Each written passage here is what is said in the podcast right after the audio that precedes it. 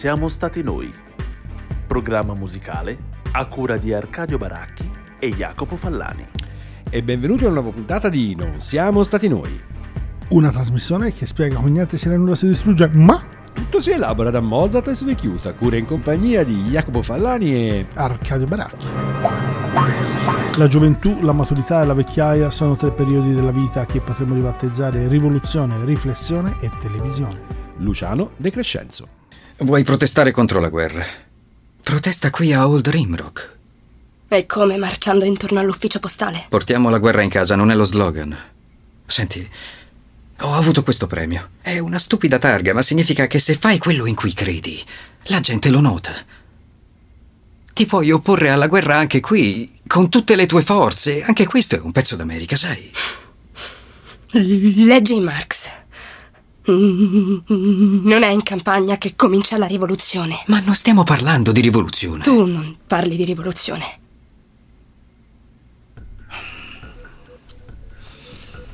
Pensa a quello che ti ho detto.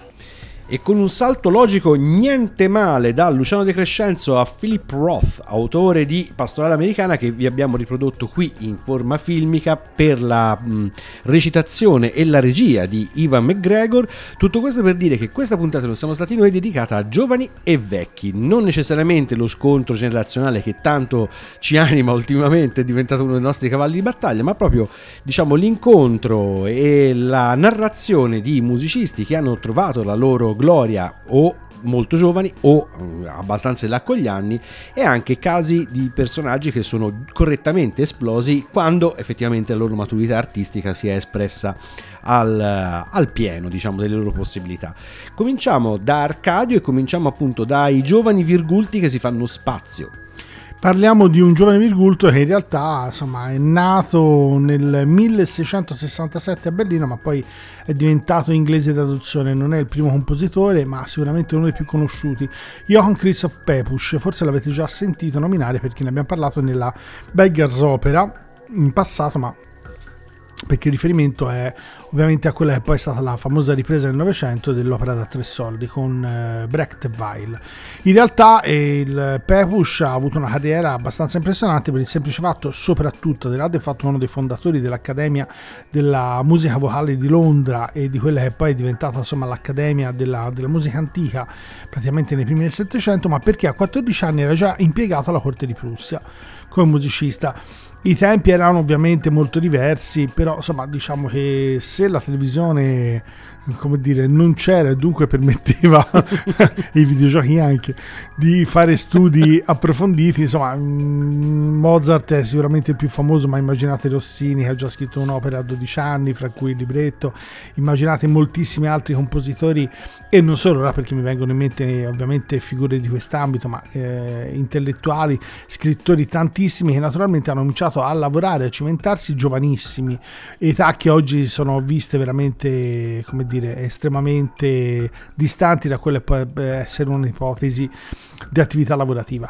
Vi lasciamo ascoltare quello che è ovviamente un piccolo estratto di Johann Christoph Pepusch, um, praticamente il concertino in Fa maggiore, opera 8, che è per due flauti, due obi, violoncello, contrabbasso e cembalo, nei tempi largo, allegro, adagio, allegro. In realtà poi noi vi faremo sentire solo un piccolo estratto, qui è col barocco veneziano, con la direzione del, um, di Claudio Ferrarini, eh, che fa sia la vece, eh, scusate, fa la parte sia di direttore che di flautista.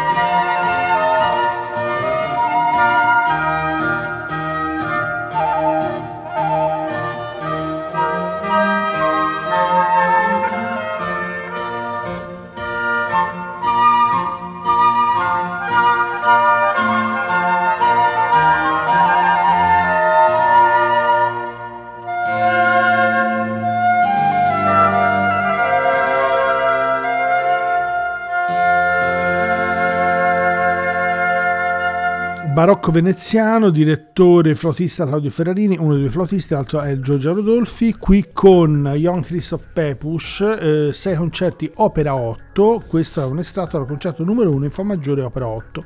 Come dicevamo Pepusch è sicuramente un famoso compositore all'epoca, si cimenta giovanissimo nell'ambito musicale e artistico, diventa in brevissimo tempo un professionista, già a 14 anni praticamente all'interno della corte di Prussia, poi da lì insomma si trasferirà poi a Londra e diventa comunque un, uh, una figura fondamentale da un punto di vista culturale della Londra dell'epoca.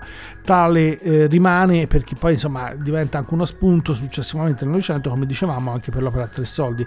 È famosa quella che è la The Beggar's Opera, che eh, veramente quasi presa integralmente verrà poi riutilizzata da di Dregro Scenoper nell'opera quella che insomma ha consacrato in particolar modo sia Weil che Brecht poi le loro strade si sono divise come dicevamo insomma i giovani che nell'ambito in questo caso ovviamente prettamente musicale hanno cominciato a cimentarsi giovanissimi sono stati moltissimi e sicuramente al di là insomma delle speculazioni di alcune insomma critica più o meno vaga a sistemi televisivi, videogiochi, chi ne ha più ne metta e il fatto fondamentale sicuramente il rapporto con un'attività di tipo lavorativo o con gli studi era sicuramente diverso ovviamente.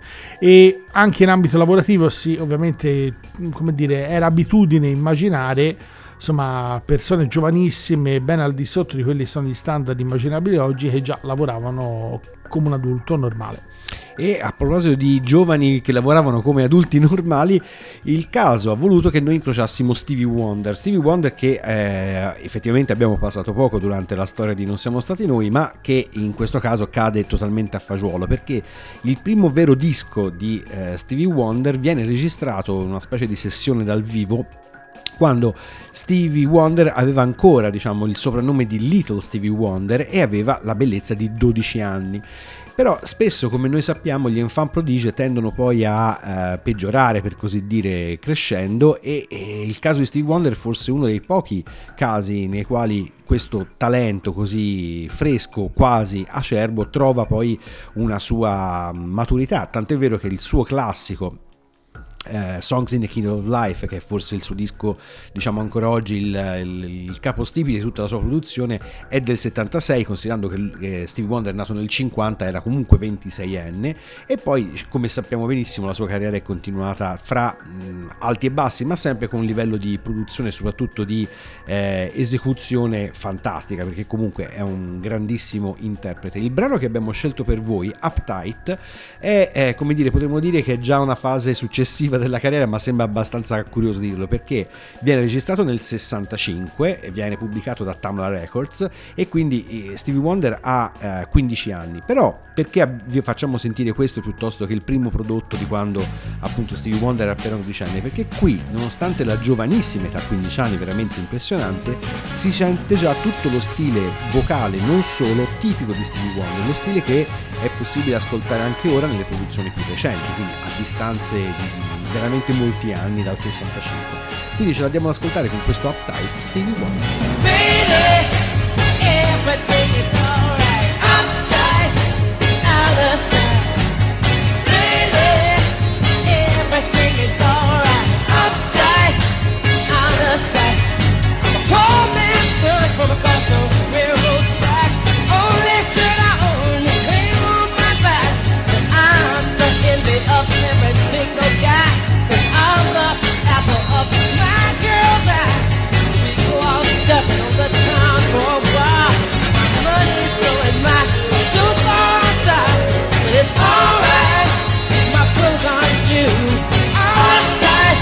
because my heart is true.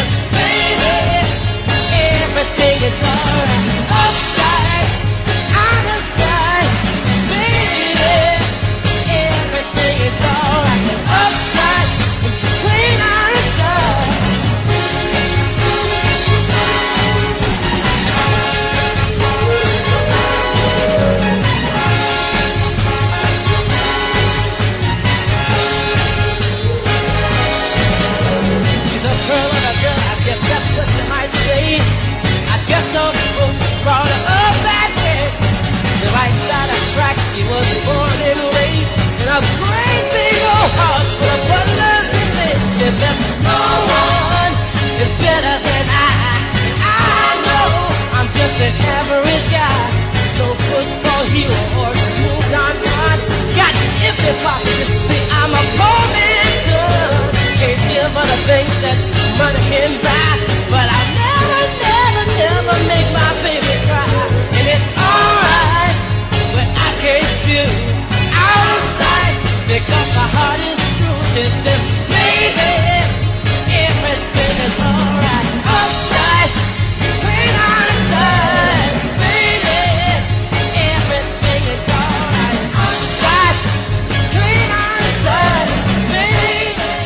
dicevamo, nato nel 1950, il- nel 76 il suo disco più classico Songs in the Key of Life, Stevie Wonder, una carriera iniziata da enfant prodige che poi fortunatamente si è eh, confermata diciamo, nella- nel, corso degli anni. Ma facendo ricerche per questa puntata eh, siamo- abbiamo incrociato anche la figura del grande Tony Williams, grandissimo batterista jazz, che alla sola, alla verdissima età di 17 anni entrò a far parte del quintetto base di Miles Davis, che non era proprio un ambientino semplice, anche per gente molto più navigata e scafata di Tony Williams. Questo poi portò Williams a, registrare il suo primo album, diciamo, come band leader, anche lì alla verdissima età di 19 anni.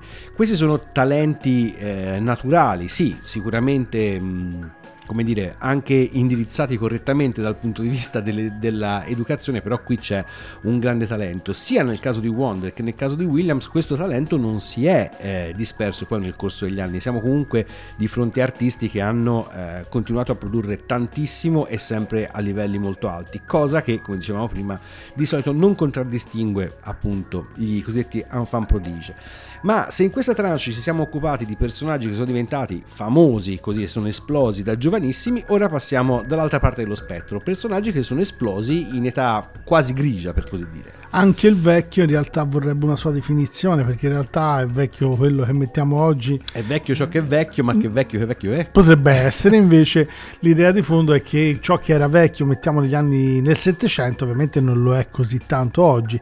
Immaginare un uomo di 40 anni da poco compiuti come anziano può sembrare eccessivo, ma in realtà considerando che un Johann Sebastian Bach eh, nato nel 1685 morto nel 50 del 700 era considerato un uomo particolarmente anziano insomma fa capire ovviamente che un quarantenne non era proprio nel, nel fiore degli anni Poi, insomma, come quarantenni, noi, anzi, magari quarantenni. Esatto, ormai fra un pochino. E stiamo parlando di Carlo Zuccari da Casalmaggiore, come spesso e volentieri si trova citato all'interno dei dischi. Eh, violinista e compositore italiano che in realtà poi eh, come carriera violinistica e, mu- e come carriera da musicista ha cominciato ovviamente come quasi tutti i musicisti che poi ne hanno fatto una professione giovanissimo. Però poi in realtà la- da un punto di vista proprio compositivo la sua opera prima che sono le sonate a violino e basso o cembalo, opera prima così insomma definita, in realtà hanno visto la stampa intorno ai suoi 43 anni, per cui non così ovviamente fresco, piuttosto tardo nell'ambito compositivo rispetto anche a anni come addirittura il Novecento, dove spesso e volentieri proprio si comincia a comporre comunque avvicinarsi alla composizione benissimo in altre età, anche se poi alla fine l'incrocio delle carriere ha visto anche altre figure, insomma cimentarsi ad età diverse, non tanto ovviamente come esecutore, ma sicuramente come compositore. Vi lasciamo eh, a un piccolo ascolto, come è il nostro solito, un piccolo estratto con l'ensemble Laura Soave, diretto da Andrea Rognoni. Sonate a violino e basso, cembalo, opera prima, qui da Carlo Zuccari da Casalmaggiore e eh, un piccolo estratto dalla sonata per violino in Sol maggiore, opera 1, numero 12.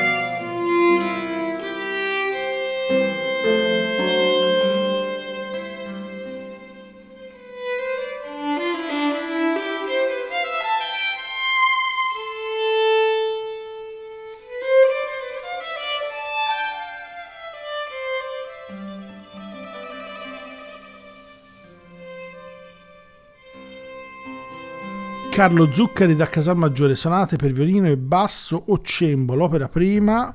Peraltro questa dovrebbe essere addirittura la sua prima registrazione mondiale, il marchio è Cremona, peraltro insomma Casalmaggiore è un eh, paesino vicino a Cremona, qui con Andrea Rognoni al violino, l'ensemble a Laura Soave che dovrebbe occuparsi ovviamente di tutta la parte basso continuo e eh, violino sonata in sol maggiore opera 1 numero 12, in realtà poi insomma l'estratto è il cantabile.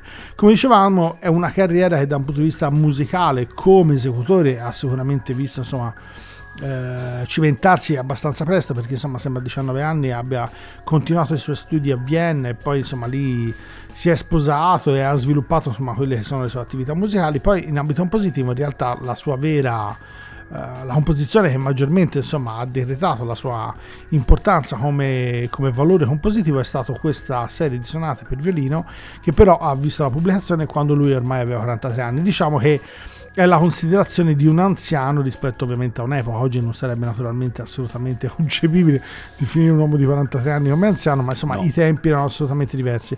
Peraltro Carlo Zuccari da Casalmaggiore è morto nel 1792, è nato nel 1703, per cui considerando i tempi ha vissuto veramente tantissimo, per cui insomma contraddicendo anche poi insomma questo excursus eh, compositivo un po' da vecchio. Esatto, mentre purtroppo o per fortuna il eh, signore che andiamo a incontrare ora effettivamente ha iniziato la sua carriera con dei numeri importanti perché il personaggio è John Lee Hooker, nato e quando diciamo c'è confusione nelle date di nascita si capisce che appunto gli anni sono quelli degli anta veramente, però appunto secondo alcune biografie John Lee Hooker era nato nel 12, 1912 e per alcune altre nel 1917, ma comunque a parte questo scarto di 5 anni la carriera di John Lee Hooker assume una certa importanza nella seconda metà degli anni 60, quindi fatevi voi i conti. Ma eh, quello che è straordinario è che John Lee Hooker ha poi una eh, successiva esplosione della propria carriera addirittura nell'89 quando esce The Healer, un album al quale partecipano tra gli altri per esempio Carlos Santana e Bonnie Raitt. È un album pieno appunto di grandi ospiti che danno lustro e che sicuramente sono lì anche un po' in forma di omaggio di quello che è fondamentalmente uno dei creatori del blues moderno, uno di quelli che ha in qualche modo contribuito a traghettare il blues dalla tradizione per esempio del, di Robert Johnson alla versione ancora non propriamente elettrica ma è comunque decisamente più moderna.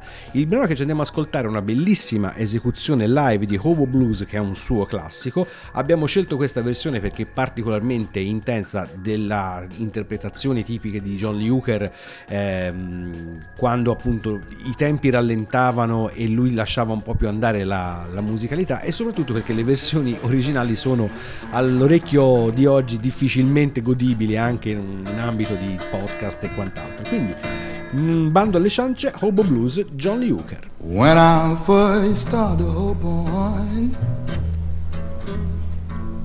I took a freight train to be my friend. When I first started hoboing,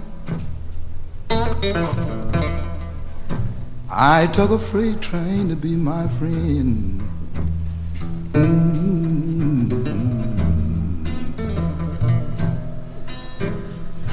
You know I hoboed, I hoboed long, long ways from home.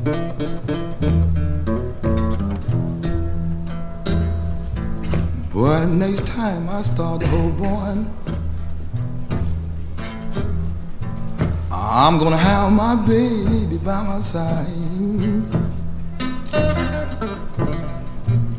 mm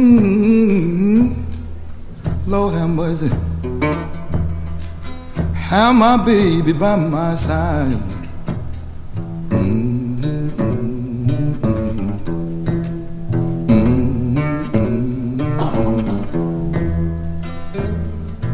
Then my road won't be so rough.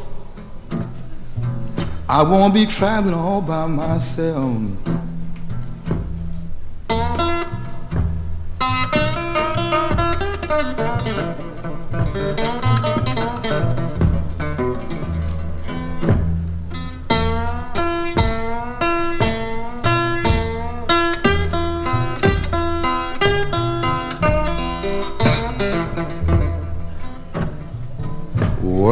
My mother followed me that morning. She followed me down to the yard. I declare she followed me that morning. She followed me right down to the yard. She said, My son, he's gone. He's gone in the world somewhere. Take care of my child. Questa esecuzione proviene dall'album The Folk Lore of John Lee Hooker del 1961 e come dicevamo appunto un'esecuzione particolarmente intensa di questo Hobo Blues.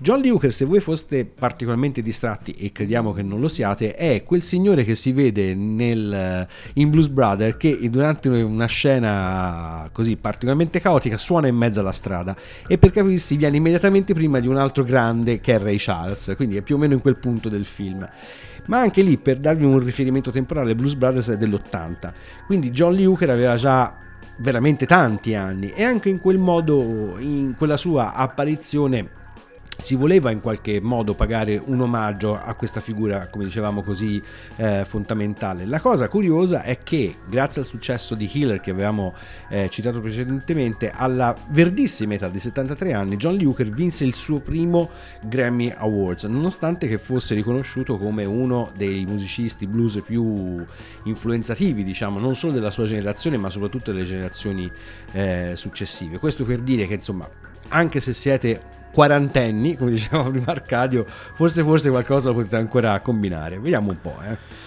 E parliamo di un'altra figura che in realtà poi insomma non ha avuto grande fama in vita e anche in morte diciamo non tantissima e no. dovrebbe averne molta di più ma insomma speriamo sempre in tempi futuri. Stiamo parlando di Niccolò Castiglioni, pianista e compositore che insomma dopo una iniziale carriera pianistica si è dedicato fortemente alla composizione.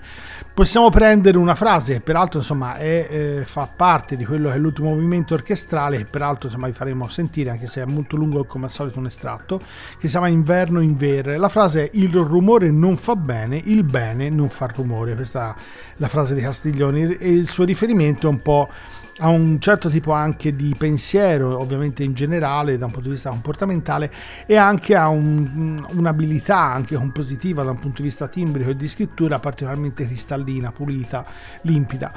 Il, ehm, diciamo, inizialmente si è accostato ovviamente a un sistema di tipo neoclassico, poi in realtà ha attraversato correnti anche come l'espre- l'espressionismo eh, attraverso anche la dodecafonia e poi però insomma ha trovato uno stile personale che però non ha mai disdegnato insomma di evitare i dogmatismi e di utilizzare anche dove ovviamente riteneva necessario anche delle strutture di forme tonale e addirittura insomma elementi anche più decorativi più non, diciamo meno tipici di quello che è poi il concetto della musica moderna e contemporanea. Ve lo facciamo ascoltare con Niccolò Castiglioni 11 poesie musicali per piccola orchestra 1973 il cui titolo è Inverno in Verra qui con la Radio Sinfonia Orchestra di Stuttgart diretta da Gianluigi Gelmetti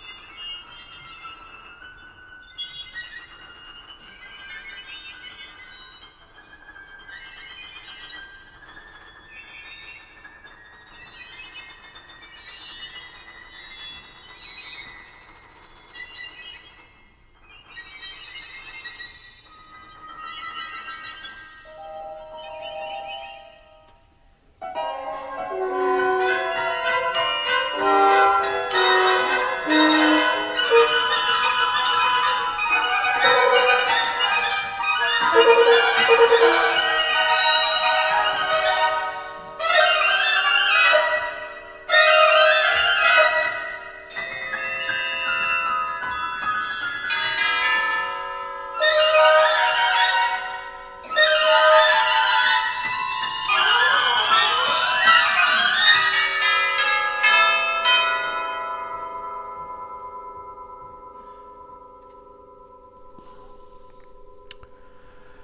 Inverno in Vero, 11 poesie musicali per piccola orchestra, un brano di Niccolò Castiglioni 1973, qui eh, diretto da Gianluigi Gialmetti che dirige l'orchestra della Radio Symphony Orchestra di Stuttgart.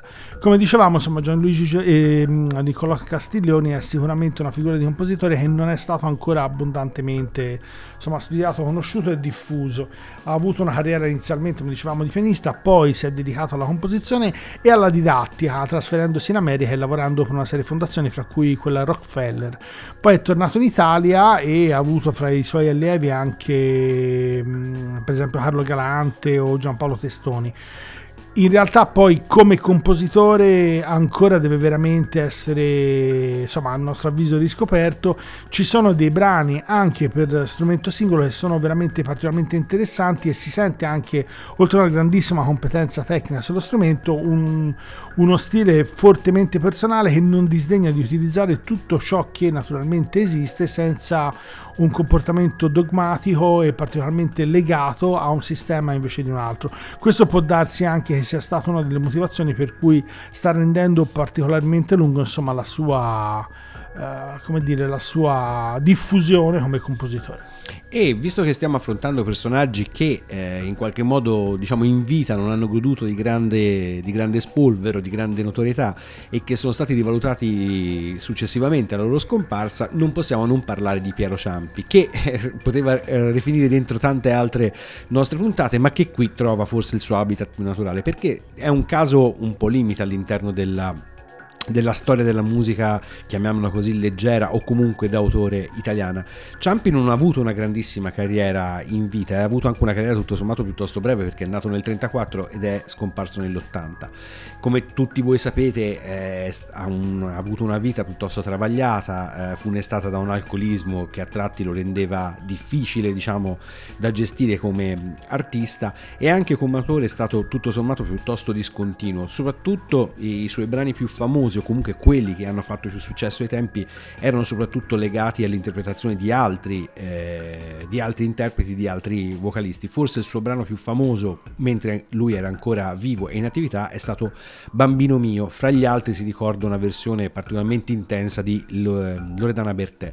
Poi, dopo la scomparsa, ma eh, abbastanza successivamente alla scomparsa, Ciampi viene riscoperto come autore e come autore particolarmente intenso, diciamo, sia in parte nella linea, diciamo, de- de- degli antigrandi loser della canzone italiana, primo fra tutti Luigi Tenco, ma anche per una sua vena particolarmente dissacrante e quasi surrealista in alcuni momenti. Infatti, il brano che noi abbiamo scelto di farvi ascoltare e se avete dei bambini intorno, forse è il caso che li scansiate perché il, il linguaggio della canzone è un po' forte, si intitola Adios e come potete notare è un brano praticamente idealmente diviso in due parti. La prima parte che rimanda a certe atmosfere appunto di cantautorato classico, molto anche eh, d'oltralpe, e poi una parte diciamo così più quasi cabarettistica. Ce l'andiamo ad ascoltare Piero Ciampi. Il tuo viso esiste fresco, mentre una sera scende dolce sul porto. Tu mi manchi molto, ogni ora di più. La tua assenza è un assedio ma ti chiedo una tregua prima dell'attacco finale, perché un cuore giace inerte, rossastro sulla strada, e un gatto se lo mangia tra gente indifferente, ma non sono io, sono gli altri. E così vuoi stare vicina? No? Ma vaffanculo. Ma vaffanculo. Sono 40 anni che ti voglio dire ma vaffanculo. Ma vaffanculo. te e tutti i tuoi cari, ma vaffanculo. Ma come? Ma sono secoli che ti amo, 5.000 anni. E tu mi dici di no, ma vaffanculo. Sai che cosa ti dico? Vaffanculo. Te, gli intellettuali e i pirati, vaffanculo.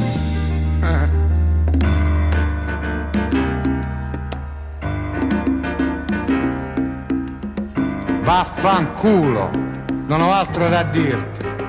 Sai che bel vaffanculo che ti porti nella tomba. Perché io sono bello, sono bellissimo. E dove vai?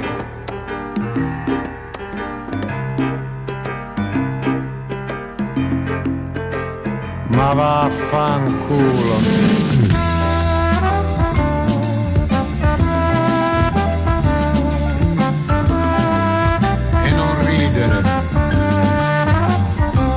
Conosci l'educazione. Eh? Portami una sedia e vattene. Te, gli intellettuali e i pirati è una frase che eh, chiunque vorrebbe come epigrafe, in- visto il contesto, diciamo, sulla propria tomba. Piero Ciampi, Adios, si- pe- penso si, produca- si pronunci così il, bra- il- il titolo, ma non ne sono del tutto convinto. Ero convinto fino a 30 secondi fa che fosse Adie, ma non credo che sia questo il caso. Come dicevamo appunto, un autore che in vita non ha, godu- non ha goduto di grande eh, di grandi fortune e che poi è stato riconosciuto non solo eh, immediatamente dopo la sua morte ma anche ancora più successivamente. Tanto è vero che ancora oggi a parte il, l'arcinoto Piero Ciampi ma sono moltissimi i giovani musicisti che si cimentano nella reinterpretazione dei suoi brani o comunque che ne riecheggiano in qualche modo questa vena appunto poetica molto intensa e a tratti anche dissacrante. È molto difficile in realtà eh, inchiodare Piero Ciampi in un contesto eh, anche cantautorale molto preciso perché credo sia un po' un unicum paradossalmente e qui dico una mezza bestemmia forse eh, il suo tratto distintivo è simile a quello di un Rino Gaetano anche se molto meno irridente. E secondo me questa difficoltà di eh, inquadramento non gli ha particolarmente giovato in vita e non gli ha particolarmente giovato immediatamente dopo la morte.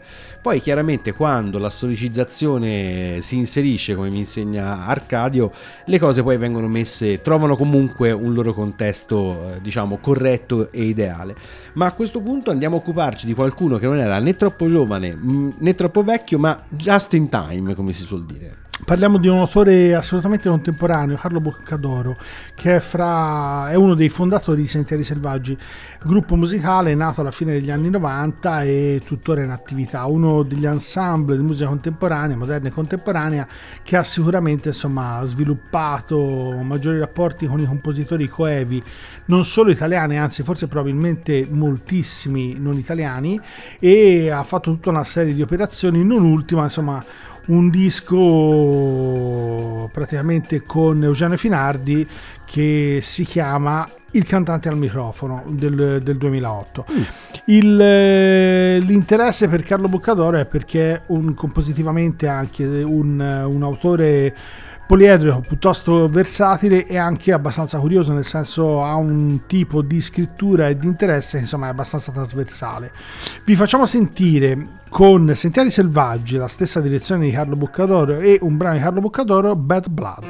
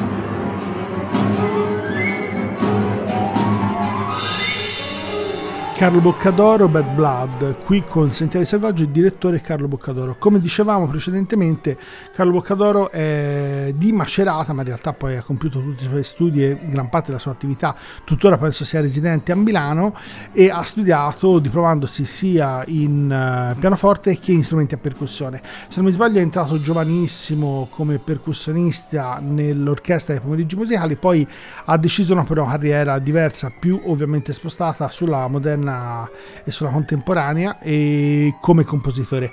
Attualmente, se non mi sbaglio, è diventato direttore artistico della stagione della Normale di Pisa. L'interesse è proprio di un, di un artista che comunque è dati i tempi è forse un po' in linea con quelle che sono un po' le idee di massima nostra, nel senso qualcuno che guarda al di là di un, eh, come dire, di un settore proprio squisitamente solo classico, ma abbraccia un mondo che musicalmente ormai dagli anni 50-60 in poi è veramente molto vasto e vede insomma excursus particolarmente prolifici anche in generi apparentemente insomma con un'ottica ovviamente particolarmente classica apparentemente molto lontani e andando appunto a prendere qualcuno che è esploso quando era il caso che dovesse esplodere, come direbbe Max Collini, eh, gente che è diventata famosa quando si smette di suonare, no? Quando si dovrebbe iniziare. Questo è appunto anche il caso di James Murphy. James Murphy è il capo, diciamo così, il leader carismatico e sostanzialmente il principale autore, uomo macchina, produttore, chi più ne ha più ne metta, di LCD Sound System. Fondamentalmente Murphy è eh, il classico uomo che sarebbe potuto restare dietro le quinte per tutta una vita, eh, visto anche appunto il, il, fatto che fosse già di per sé un discografico, ma eh, a un certo punto il gruppo eh, di cui lui faceva parte, che appunto lui aveva rimesso insieme, conosce un'esplosione commerciale, forse al di là anche delle sue eh, più rosee aspettative.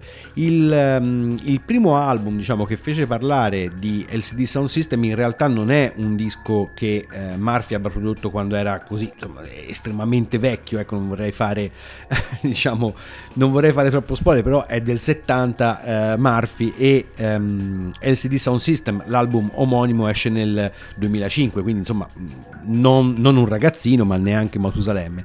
Però in realtà l'esplosione al grande pubblico di LCD Sound System segue eh, ancora qualche anno. Il brano che ci andiamo ad ascoltare è forse uno dei primi classici della formazione di Murphy, Daft Punk is Playing at My House ed è abbastanza rappresentativo dello stile degli SD Sound System, soprattutto della prima fase, dove si sentono molto questi echi di funky elettronico e soprattutto questo mh, omaggio costante nei confronti dei Talking Heads più elettronici. Però comunque brani godibili e soprattutto la capacità di anticipare quello che sarebbe stato un filone di revival, diciamo quasi nostalgico, un po' anni 80 che eh, sarebbe stato particolarmente fortunato di lì in avanti. Ce l'andiamo ad ascoltare LCD Sound System.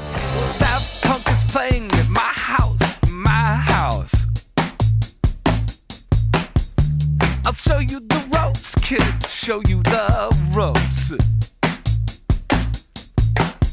Got a bus and a trailer at my house, my house.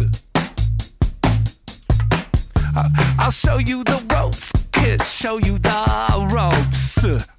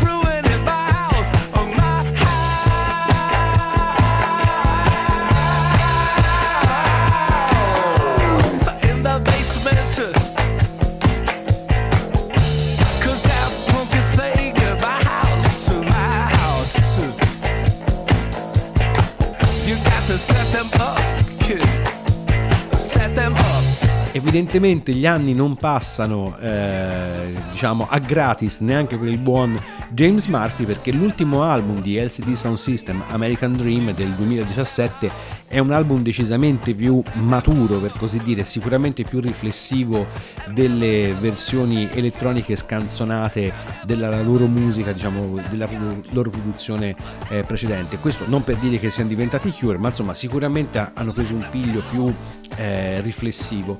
Questo per dire che effettivamente Murphy, che eh, come abbiamo detto è diventato famoso ed è esploso creativamente in età non freschissima, ma neanche così anziano, poi effettivamente ha maturato una sensibilità autorale effettivamente diversa rispetto a quella più, come dicevamo appunto, scansonata degli esordi. E questo fa parte chiaramente del ciclo eh, produttivo di qualsiasi eh, autore, ma non solo musicale, direi di qualsiasi artista.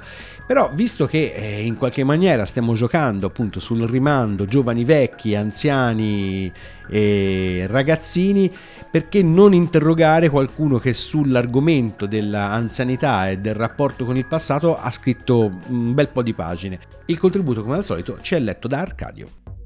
Vedere la mia infanzia più di dieci lustri me ne separano e i miei occhi presbiti forse potrebbero arrivarci se la luce che ancora ne riverbera non fosse tagliata da ostacoli d'ogni genere, vere alte montagne, i miei anni e qualche mia ora.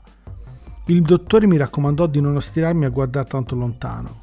Anche le cose recenti sono preziose per esse e soprattutto le immaginazioni e i sogni della notte prima ma un po' d'ordine pur dovrebbe esserci e per poter cominciare a Bovo, appena abbandonato il dottore che di questi giorni e per lungo tempo lascia Trieste, solo per facilitargli il compito comperai e lessi un trattato di psicoanalisi. Non è difficile di intenderlo, ma molto noioso. Vecchiaggine, Trieste e Vecchiaggine. psicanalisi, quindi stiamo parlando di Serenità. di Italo Svevo perché eh, se si rimette insieme tutti questi tasselli lì si finisce Appunto, Sembrava una cosa tipo Albano, ma invece senilità, Senilità, quella, quella esatto. cosa lì vabbè no in realtà appunto un mancava signore, il naso, eh.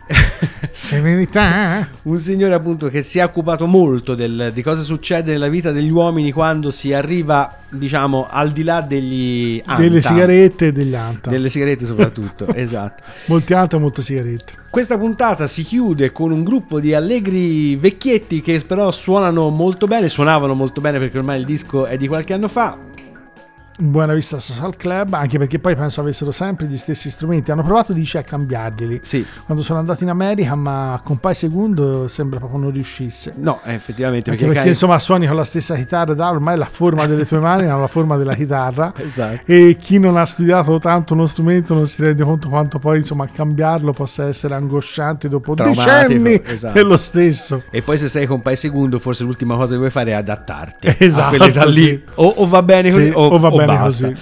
Candela, un loro classico, diciamo così, abbiamo scelto il brano più veloce che, che Esatto. seguono nel disco, questo per dire che appunto sono ancora, erano ancora tanto frizzanti ai tempi.